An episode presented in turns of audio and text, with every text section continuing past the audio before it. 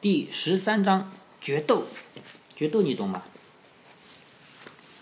就是决一决一胜败。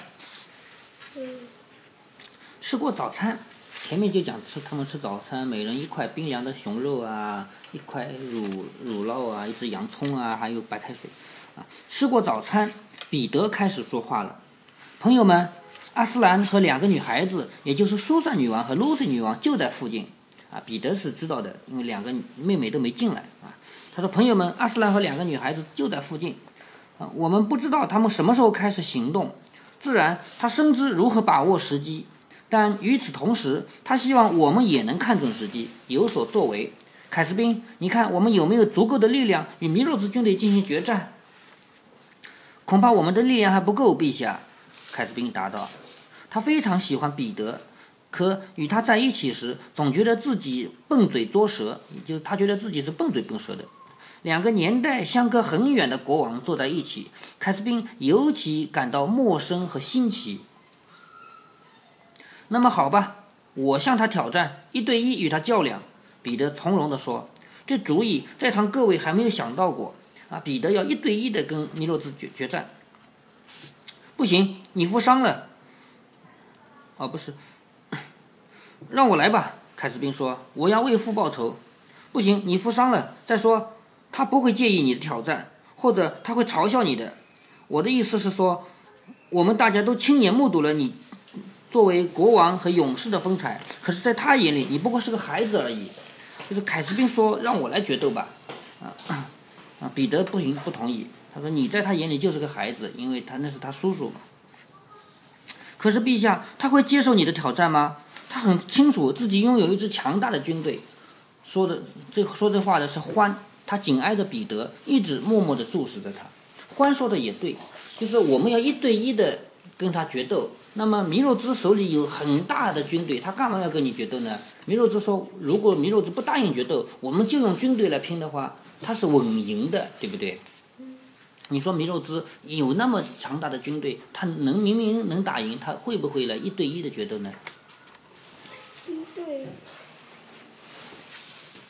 比如说，比如说我带着，呃，一万个士兵，你带了十个士兵，如果打仗你肯定打不过我，然后你就说我们一对一的决斗，你说我同不同意呢？对了，你这边还剩下呃九，还剩下九千，嗯。嗯。呃，还还九千九百，呃，九千九百九十个人呢。嗯，对呀，不是，如果他答应一对一的决斗的话，那么我不管手底下有一千个人，还是一万个人，还是多少人，都不允许打仗，大家都只能看着，就只能两个首领打一仗，谁赢了就算赢，谁输了就算输。如如果如果不决斗的话，大家不管多少军队都可以投入战争，那么。欢说的很对，欢说米洛斯有那么强大的军队，他干嘛要跟你决斗呢？是吗？这里，这里彼得说，彼得说，是的，他很可能拒绝我。但可能性还是有的，也就是，也就是我们决斗的可能性还是有的。即使他真的拒绝，我们我们也应该照样派出使臣与他周旋。周旋就是跟他花耗费时间，一直要拖拖到拖到这个阿斯兰他们同时进攻。这时阿斯兰就不会就会不失时机给敌人以致命的打击。我们也可趁这个时间检查部队，加固工事。这我我一定要发出挑战，我这就写。博士先生，你有没有纸和笔？啊，彼得提出提出了要决斗呢，其实是为了拖延时间。第一方面是给阿斯兰时间做准备，第二方面呢，我们这边这么多军队也要做准备，不能匆匆忙忙就打仗，肯定要打输的。所以他就那叫问博士，你有没有纸和笔？我要写战书。博士说，一个学者从来不缺这类东西，陛下。好了，我来口述，你说我我我说你写。博士忙着铺开纸，削尖了笔。与此同时，彼得靠在椅子里，微微闭着双眼，回想着在遥远的过去纳尼亚的黄金时代，他下令写这类战书时的措辞，也就是他以前当王的时候，他是经常下战书的。战书是用来干什么的？战书就是我写一封信，我派人送到你那里，告诉你，我们我们要打仗，几月几号，我们在哪里打一仗，就这叫战书。你还记得《南能言马与南海》里面，就是说这个胆小鬼连战书都没有下就偷袭，是不是？啊，这偷袭是让人看不起的，要打仗就要写战书。呃，你是说，嗯，那个？那个，那那个那个人叫什么？呃呃，拉巴达什吧。嗯。拉巴达什他就偷袭，他就带了两百个人偷偷的进那个穿过沙漠。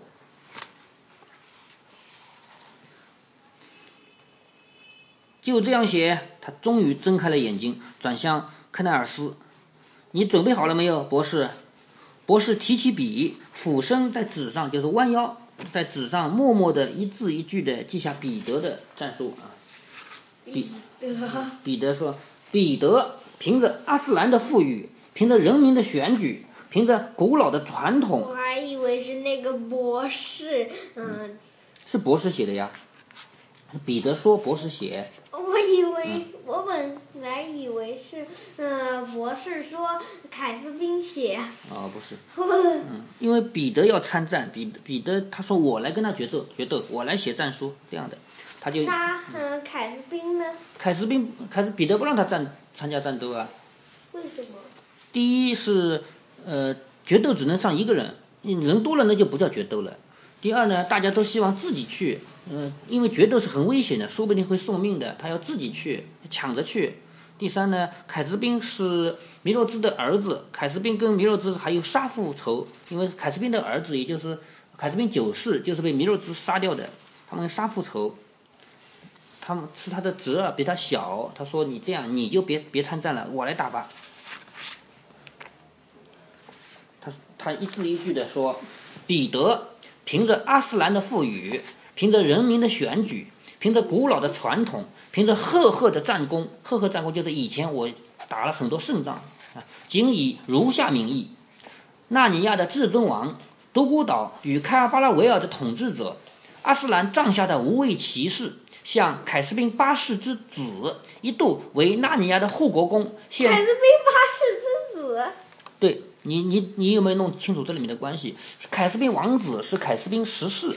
他的父亲是凯斯宾九世，对吗？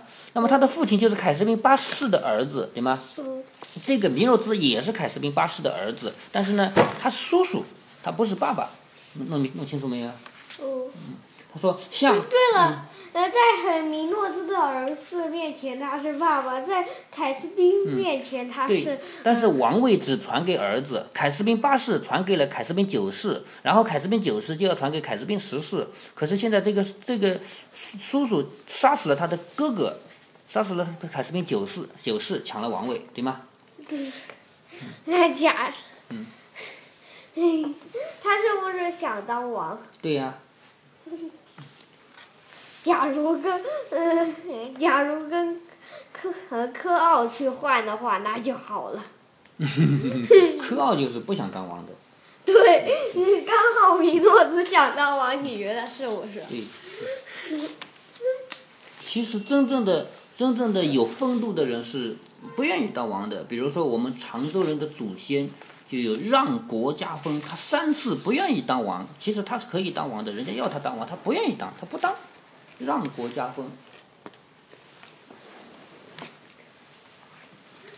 他说：“他说像，呃，像凯斯宾八世之子，一度为纳尼亚的护国公，就是护国公是王皇帝身边的呃护卫啊。现自封为凯斯宾啊，自封为纳尼亚国王，就你自己封自己是国王啊。自封为纳尼亚国王的弥罗兹阁下致意。问博士，你记下来没有？”他博士就一边写一边说：“弥若兹阁下，逗号致意。”博士口中喃喃的重复着，一边挥笔疾书。为什么连逗号都要报出来？他一边写一边说，他写一个逗号，他就说一下。好了，逗号在哪？啊，逗号。是，他写的是弥若兹阁下，逗号致意。博士口中喃喃的重复着，一边。挥笔疾书，疾书就是很快的写，叫疾书。挥着笔很快的写。好了，陛下，下面另起一段。彼得吩咐道：“啊，又又又说，我受众人爱戴的阿斯兰派遣，也是我是受阿斯兰派遣游历到此，现已证实，就现在已经证明了，第一，凯斯宾王子是纳尼亚王位的法定继承人，就是现在的凯斯宾王子才是纳尼亚王位的继承人。第二，阁下犯有双重大罪，就是你弥洛兹犯有两个罪。第一个罪是谋杀亲兄凯斯宾九世，你杀了你的哥哥凯斯宾九世，篡夺王位，并且实施恐怖统治。恐怖统治就是，呃，他他当王的时候，下面很多人被他暗杀掉了，对不对？嗯。为此，我代表纳尼亚的正义势力向阁下宣战，为避免不必要的流血，为了避免这场战争可能引起的太多伤亡以及种种不幸，我本人向阁。阁下发出挑战，他说是我之所以我要向你一对一的打，是为了避免别人流血，为了避免引起很多人的伤亡。这话说的很对吧？嗯。我要喝水。嗯，快点。凉了吗？可以喝了。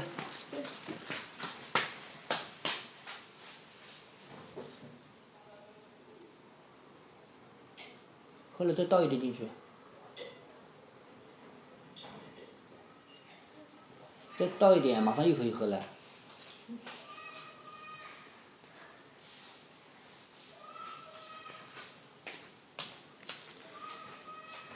如果阁下愿意同我刀枪相见，一决雌雄，本人将不胜荣幸。也就是说，我跟我向你挑战一对一的比武，一对一的决斗。如果你愿意跟我决斗的话，我们一决雌雄，就是一决胜负。本人我将不胜荣幸，我将感到很荣幸啊！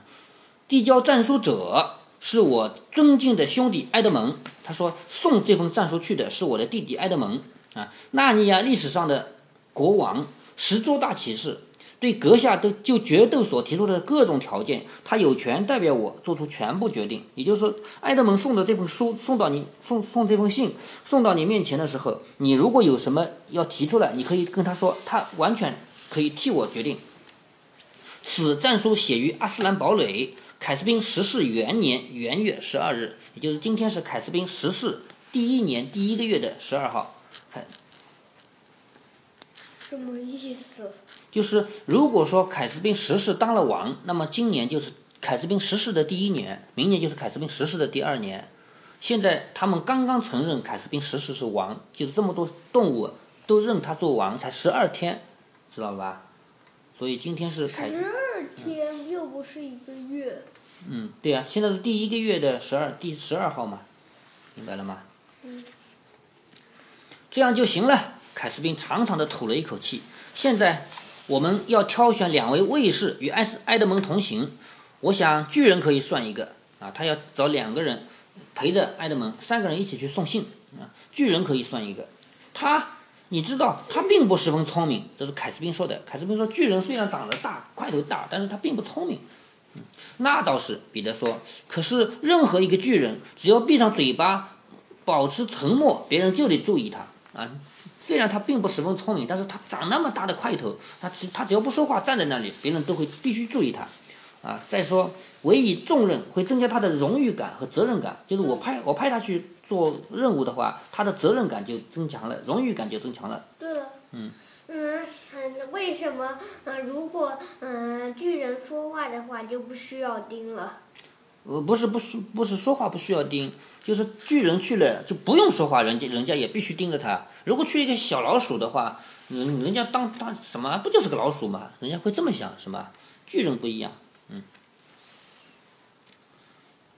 另一个派谁去？杜鲁普金说：“依我的看法，假如要找一个用目光就能杀人的勇士，那么老鼠将军雷贝奇普最合适不过了。那只老鼠可别看它小，但它很厉害的。但是敌人不这么想，敌人一看来了只老鼠，我们看不起，敌人会这么想。但是可以，呃，趁看不起的时候灭掉他们。呃，这个不行。去送战书的时候是不能打的。有一句话是我们中国的古话，叫两。”国交兵不斩来使，就是这两国打仗，不管打得多激烈，不管有多深的仇恨，我派一个人去送信，你不能杀这个送信的人，送信的人也不能杀你那边暗杀你那边的人，这个这双方都必须保护遵守这一条。所以我们送信的时候，只不是只是为了礼节上的呃我要求，我们去送一封信给你，并且我平安的回来，双方都不能打，明白了吗？嗯，不怕，如果老鼠去打仗的话，呃，这个样子有问题吗？嗯，没问题。他现在就要送要要有一个威武威严一点的人送信去啊。但是洛杜鲁普金说老鼠最合适了。为什么？杜鲁普金说要找一个用目光就能杀人的勇士，用眼光就能杀人的勇士。那么老鼠雷佩基普是最合适不过的了。嗯，从有关他的那些故事来判断，他的确能做到这一点。彼得说的笑了一笑啊，他他要是身材再高大一点儿就好了，敌人还没走到他眼前就得完蛋。嗯，派人头马格兰斯托姆去。特洛夫汉特说，从来没有谁取笑过他。一个小时以后，在敌人的防线上，弥若兹的两个贵族军官，一个叫戈洛，一个叫索皮，正在阵前一边溜达一边用火柴剔牙齿。这两个人，一个叫戈洛，一个叫索皮，是弥若兹那边的军官。嗯火柴也能剔牙齿，嗯，他们打仗在外面又又又没有牙签，但是火柴不秃吗？嗯嗯，抽也没办法了。那为什么有火柴没牙签？他们打仗在外面又不是家里，哪能带那么多东西啊？要带刀剑，那为什么呀？火柴能带？火柴肯定要带，因为到哪里都要生火烧烧饭，一定要带，那是军需品。不过我觉得肯定，嗯，不能用，嗯，要擦火的那一头漆。是的，我我们以前也，其实我们以前也没有牙签，现在我们家家家户户都有牙签。我像你这么大的时候，我们家也没有牙签，用拿一根火柴用刀削一削，把它削尖了就可以了。对了，假如嗯用了要擦火的那一头漆的话，那不仅会嗯有可能着火，而且还会呃废掉一根火柴。嗯，是的。他们用火柴棍儿剔的牙齿，看起来早餐吃的很惬意，就吃的很舒服啊。他们无意中抬起头来，一眼发现人头马和巨人从树林里向他们走来，不由得吃了一惊。他们看到有人头马和巨人走过来的话，就就有点有点吃了一惊。好了，喝掉了就倒一点，要不然马上没水喝，倒一点。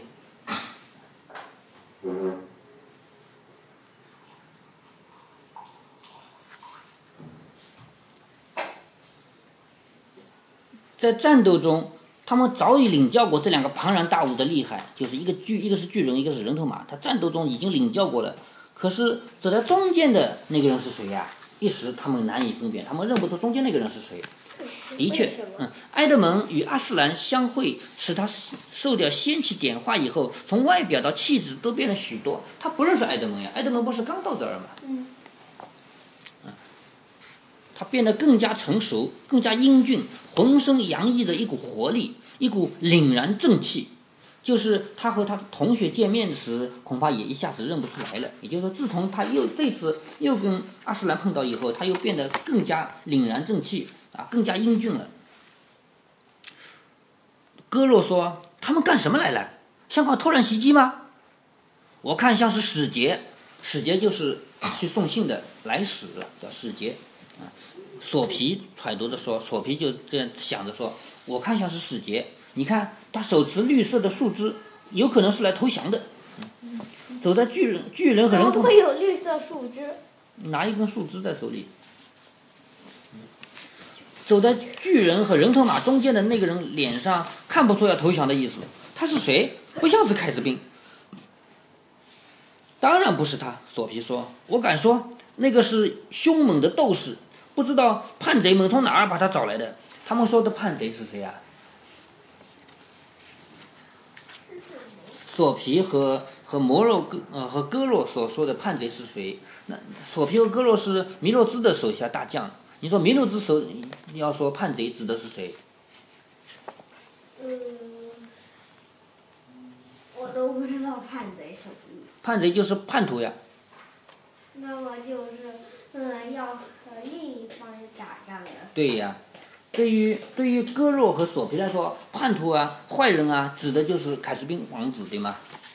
他就说，从人站在走在巨人和人头马中间的那个人又，没有凯斯宾。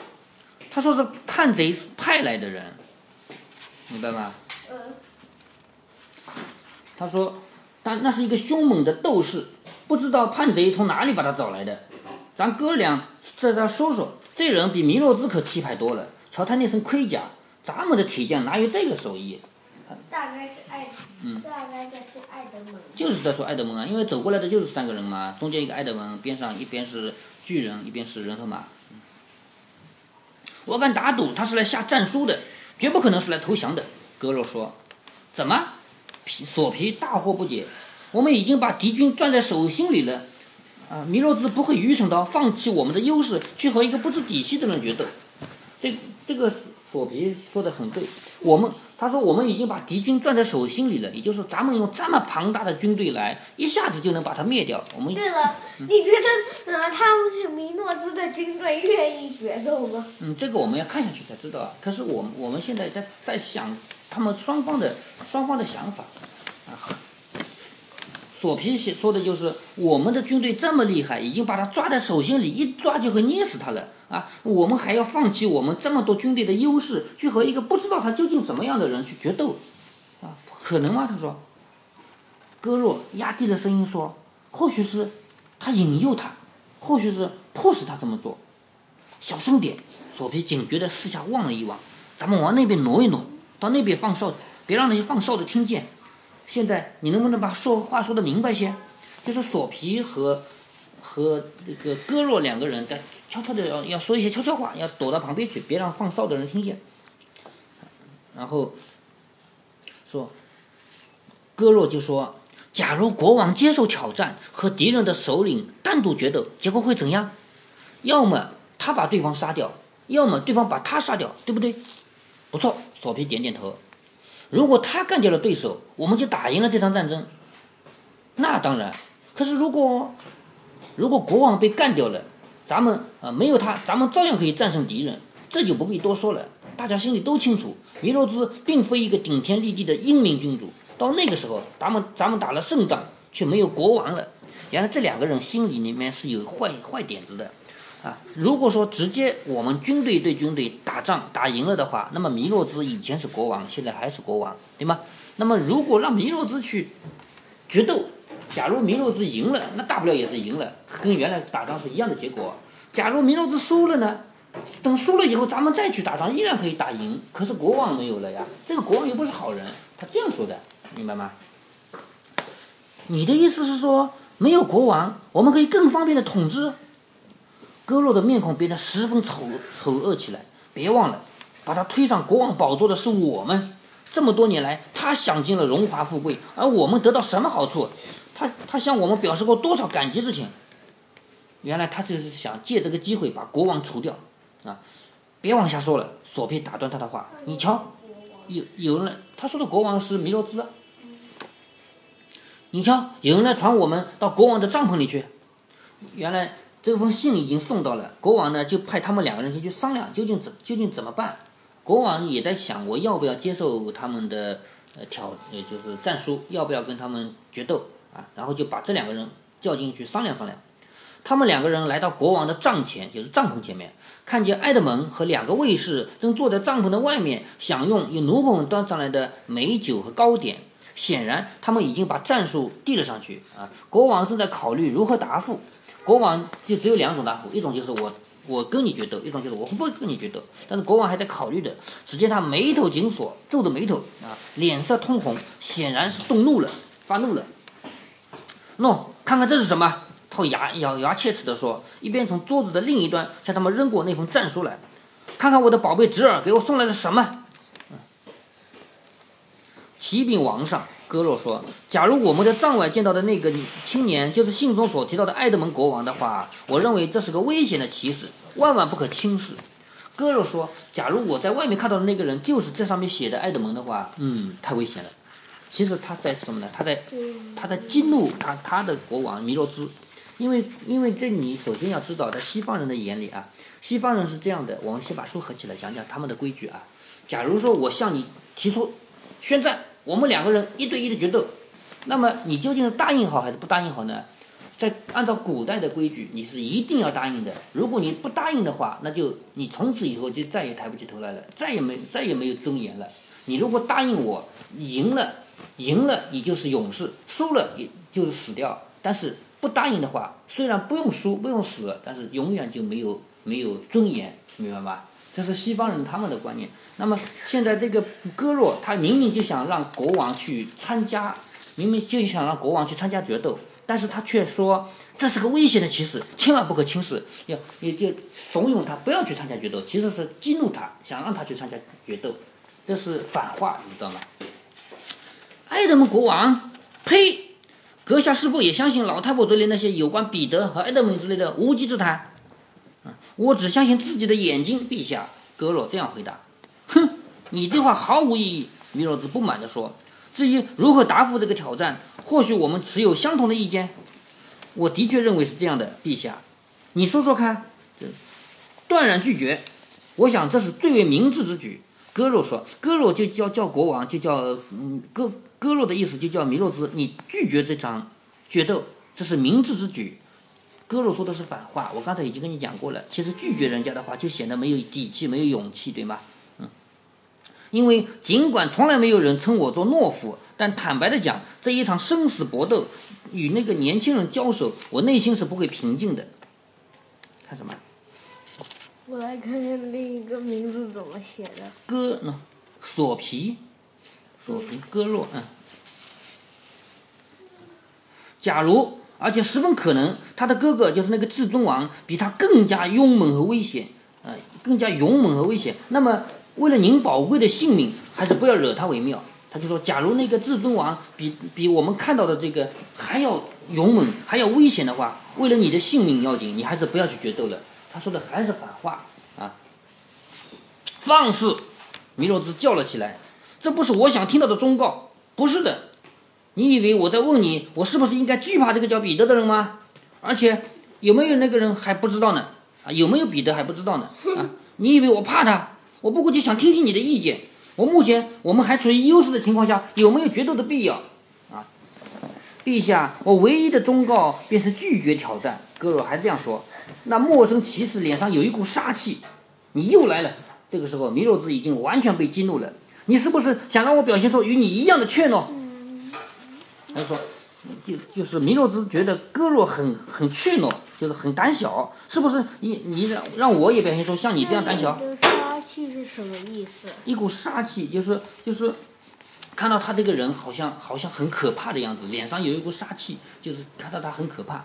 他的意思就是，就是这个来送信的这个人是至尊王的弟弟，都已经这么厉害了，万一他的哥哥更厉害怎么办？你千万不要去惹他，千万不要跟他决斗，啊！这你觉得是吗？我觉得也是呀。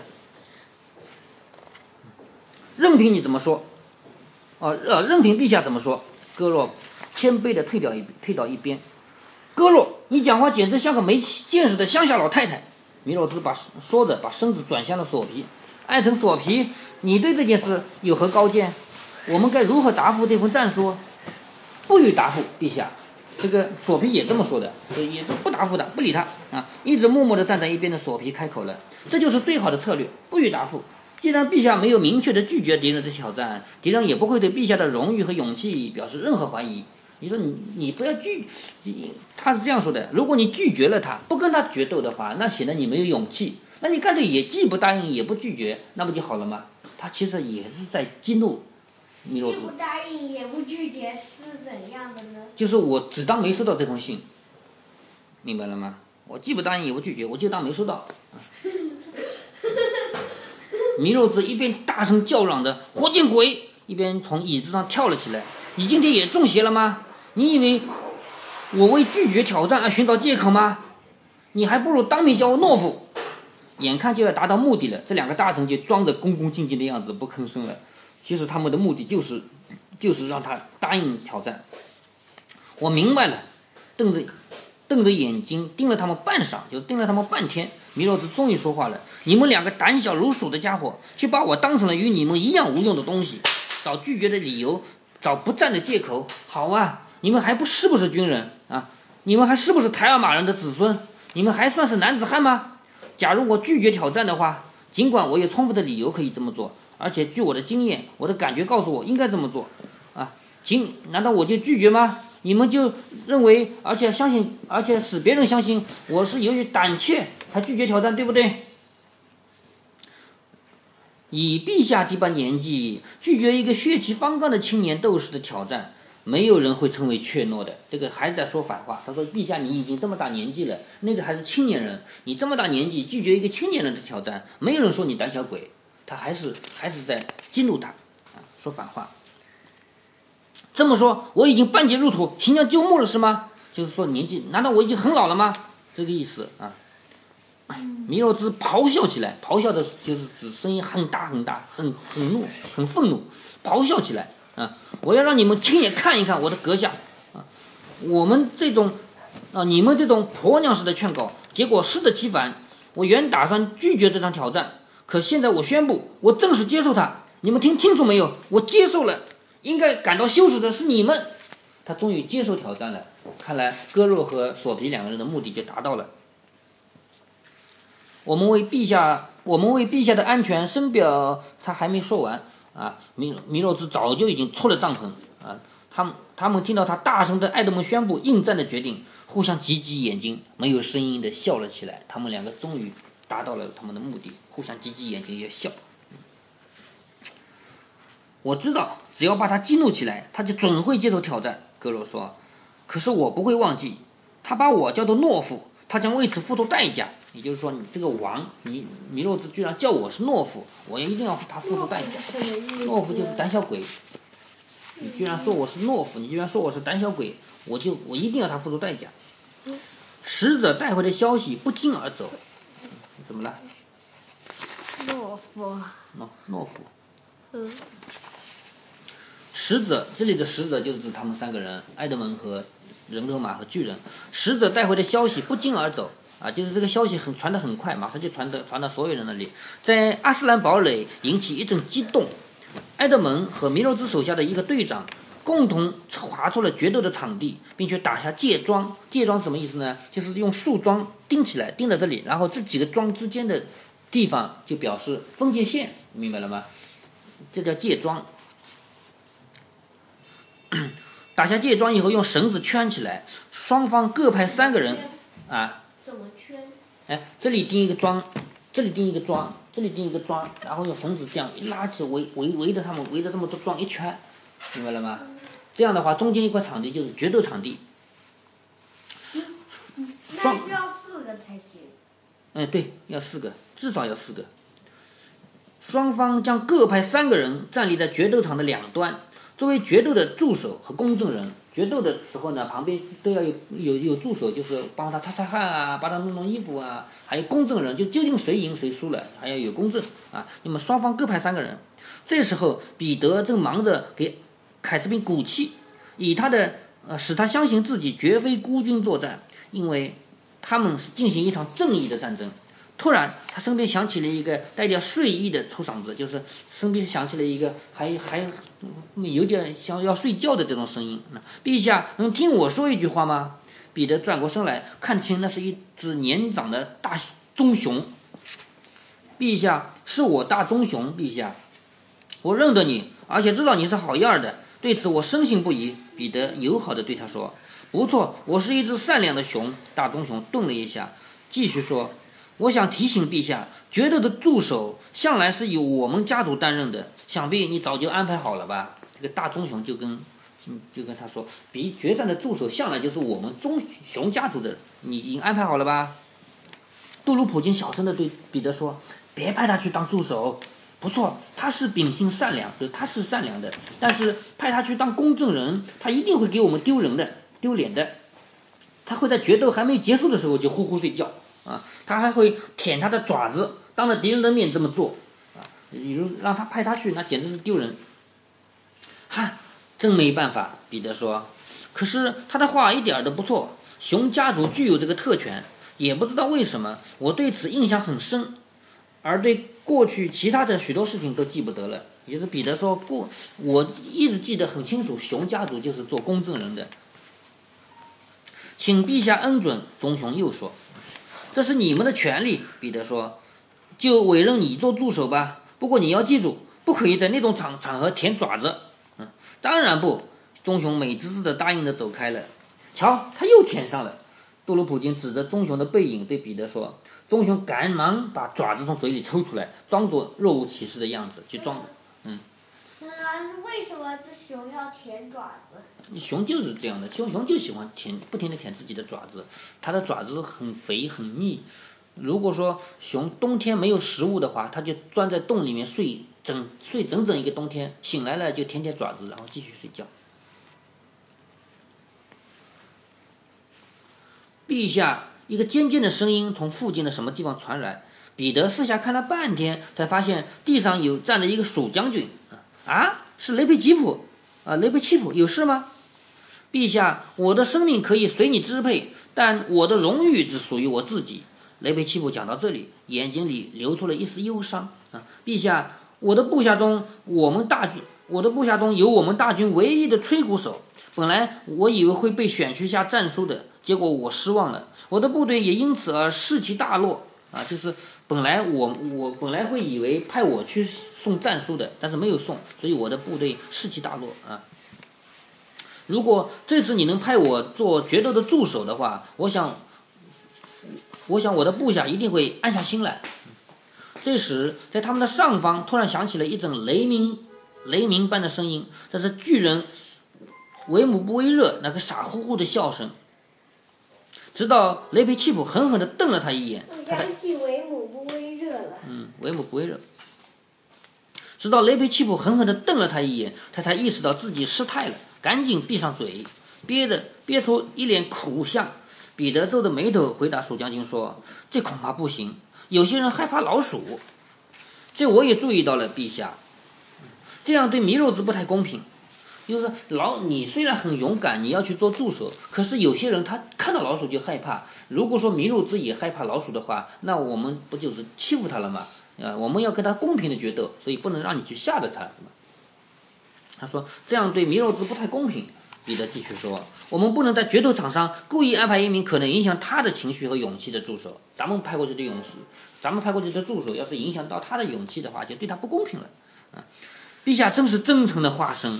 蜀将军姿势优美的鞠了一躬，在这件事情上，我的考虑欠周全啊！刚才我，啊，刚才我听到有人在笑。假如在场的诸位中有谁想拿我开心，那么我随时恭候。我这把剑可不是吃素的。他说的肯定是巨人，因为巨人刚才笑他。雷佩奇普这充满火药味的宣言带来了一阵沉默，最后还是彼得先开口了。啊，巨人维姆布威热。棕熊和人头马格兰格兰斯托姆将作为助手随我参加决斗。决斗下午两点开始，十二点准时吃饭。好，十三章结束。